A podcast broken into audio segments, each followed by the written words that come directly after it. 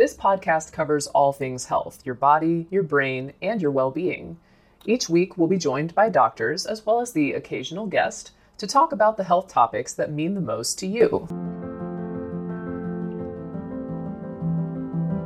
Most people don't know the breadth and scope of what social workers do.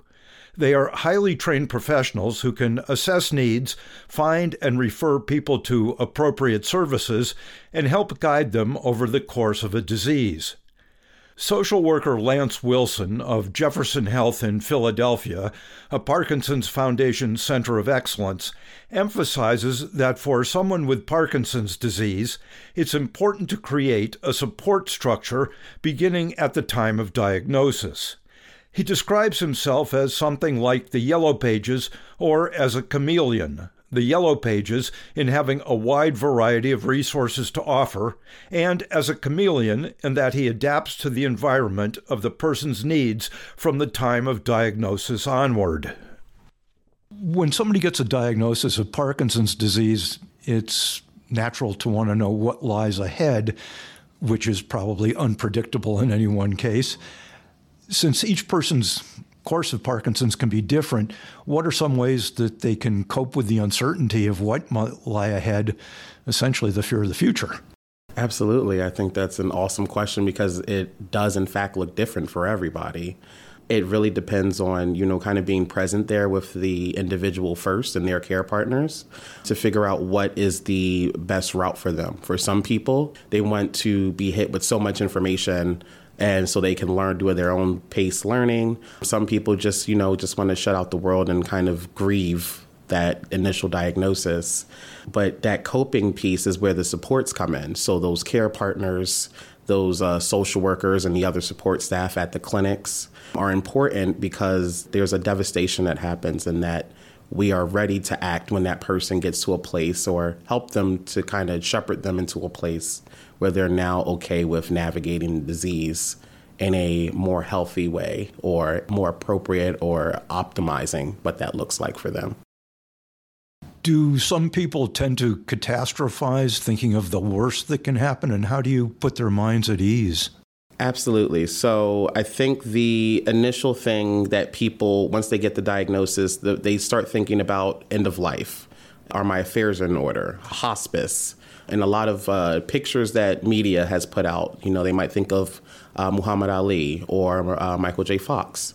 And I think that the catastrophizing is, of course, going to happen, but it's really about giving people the space to have those things and then kind of bringing them back. It's almost like an anxiety response. So, how can I now ground you? Because these are great concerns to have. But at the end of the day, we still need to bring you back to what your living your best life looks like. And you can't do that if you're constantly worrying about your demise. Is part of it telling them that the worst doesn't happen to very many people?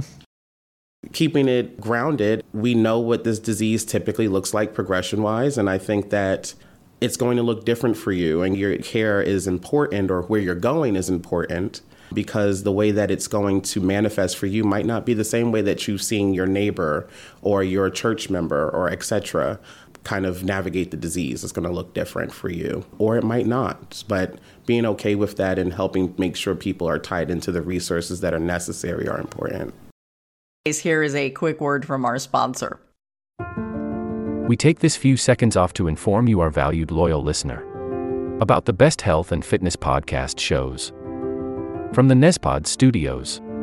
Join us as we give you the best of the best health and wellness updates you can rely on for the treatment of chronic health problems. Classic functional medicine back to basics health tips and special updates from the best doctors in the United States of America. Check out this health and wellness podcast shows. Explore Health Talk Weekly, Healthy Lifestyle Matters, Excellent Health Digest, Healthy and Free Daily, and last but not least, Weekly Health and Fitness Corner. Also, check out Nasty Boy CC, the truest story never told fiction podcast, for that real life on the go experience with the 27 year old Golden Boy, who made our guest invite number one list. He tells us about his story as it happens in real time and in real life. It's Nasty Boy CC, the truest story never told. Go get a load of that happiness because happiness is healthy as we know it. Join us every week as we continue to provide you the best of health and fitness wellness updates from around the globe. Enjoy the show.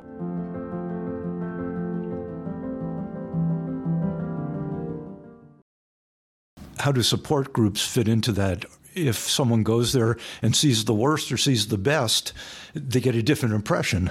Absolutely. Uh, so, support groups are very tricky. So you have individuals who will see the person who has the tremor or the rigidity or the sialorrhea and then think automatically that's going to be me. So it really turns a lot of people off from going to support groups. So a lot of uh, my social work colleagues and other individual institutions have had to make groups that are specific and who they're talking to. So whether that be a deep brain stimulation group or a young early onset group, those are good because it allows people to be with their peers.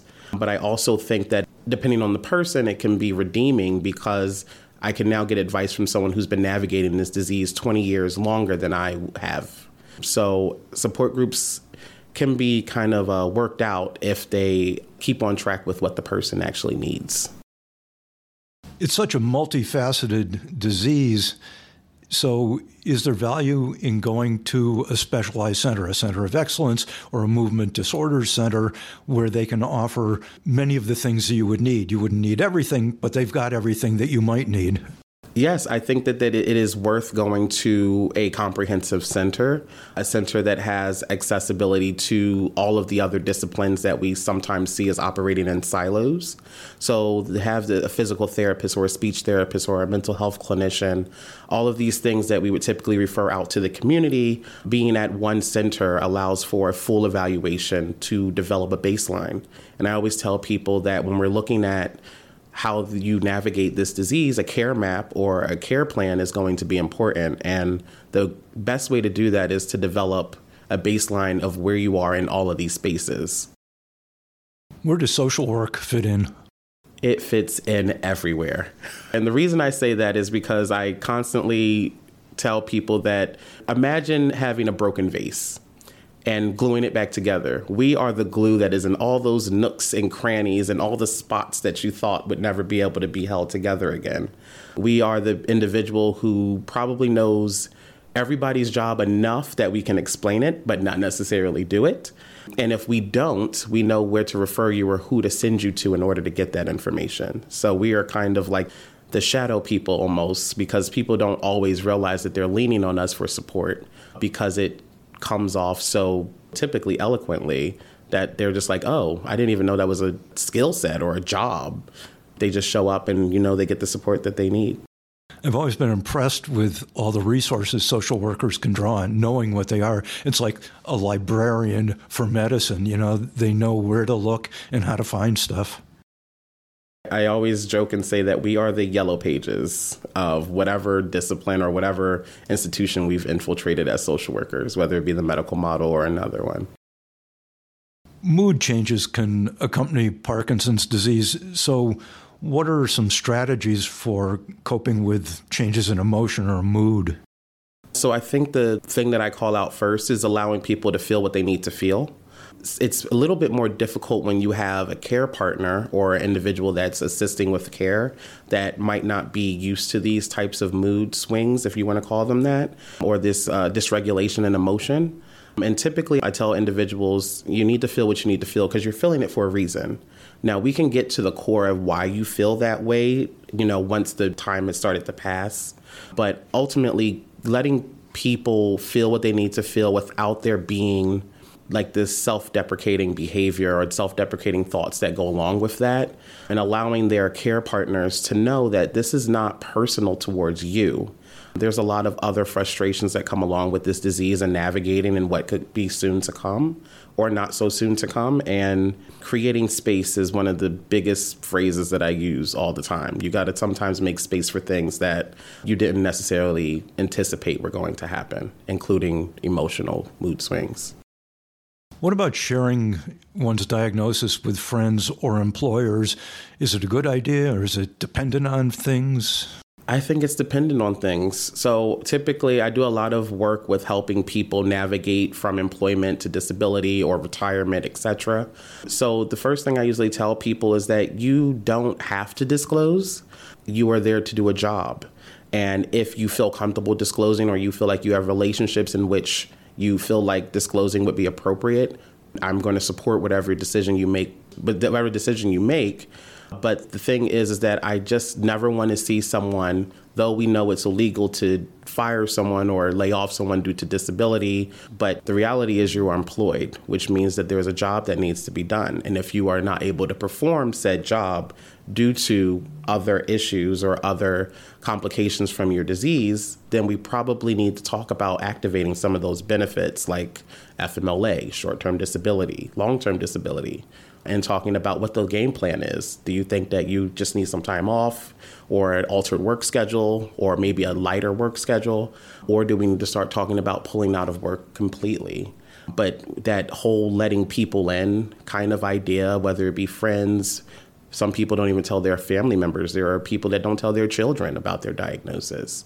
I always tell people the biggest thing is you wanted to do is create your support. You want to create support. This is not a disease that you want to navigate alone. And it's not one you have to navigate alone if you don't want to.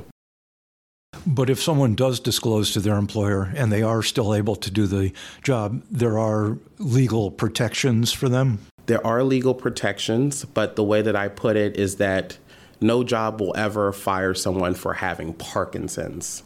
It will be due to an inability to do a job that you were hired to do. So, though it might not be explicit of why you might be losing your job, and I'm not going to say that all employers do this because it is very much other people's interpretation of the disease, how they receive that news, what does that mean for their productivity. There's always a bottom line, and it usually is affiliated with money. But it, it's something that I leave up to the decision of the individual if they feel comfortable doing that or not. Do you have any suggestions or insights on how a person with PD can cope with others' reactions to their diagnosis? Do people look at them differently?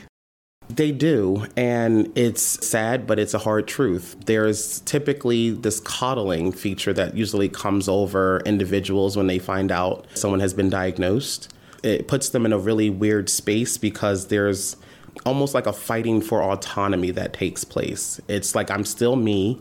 I am just navigating this disease. And then it's just like that individual's already tempered their own emotions and how they feel about what this disease is going to look like for them. And now they have to do it again with someone else, which is, of course, why someone would be reluctant to even have this conversation with someone.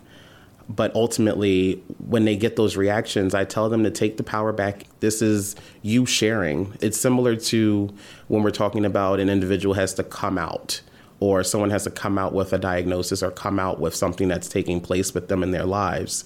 And I, I tell them, and I really try to have them reframe it in a way you're letting people in which means that this is your domain. You should never feel unsafe in your domain or threatened in your domain. So sometimes it might be hard, but you have to take back your power when people try to put you in a box in which you don't want to be in. You work at a well regarded center with many facilities and many services available. What's the situation with underserved communities? Are they particularly underserved in this regard?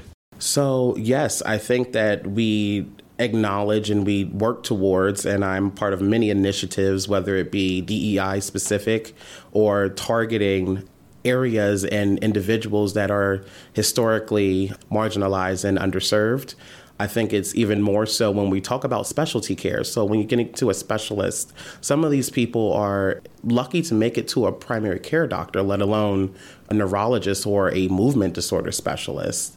So there's definitely this ongoing fight for making sure that there's equitable care for all individuals because we all deserve to live our healthiest and most productive life. And sometimes life gets in the way of people taking care of their own needs, and they have to make a choice about going to work or going to the doctor. And that is not something I neglect. And then also, dealing with access to institutions such as mine or other people's. How does that work when you have a population that is probably or typically under the poverty guidelines. So, what does that look like when you're dealing with state insurance?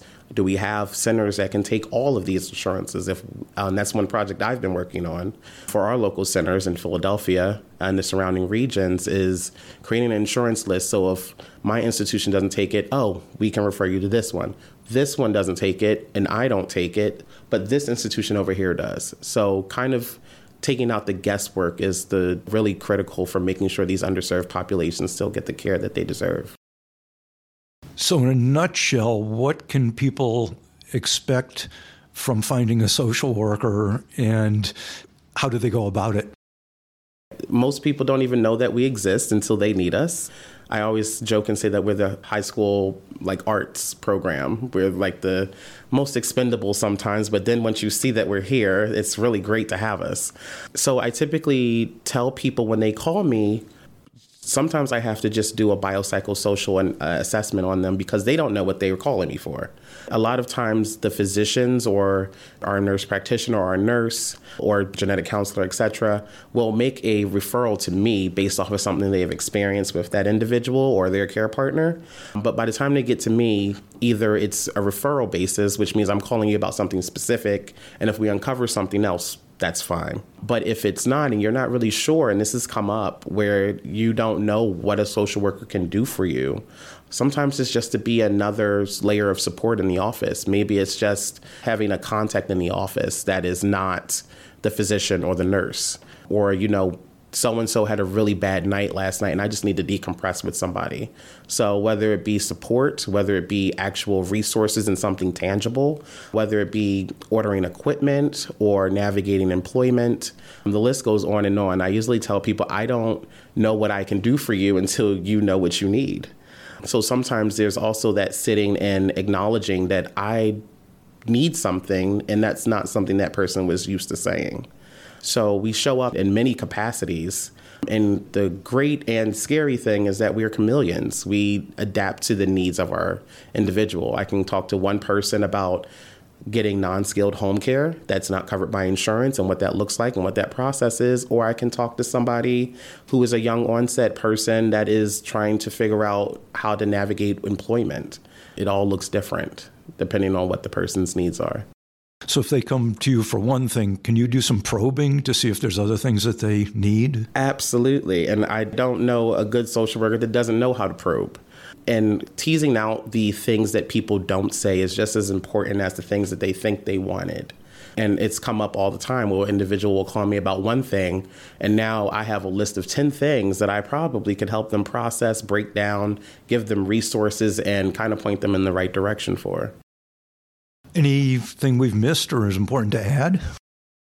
I think that people have to get over their innate reactions of what social workers are. I literally had someone say this to me the other day All my children are grown. Why do I need a social worker for? So there's this myth or this idea that we only work in child welfare, or we only work for children and youth services.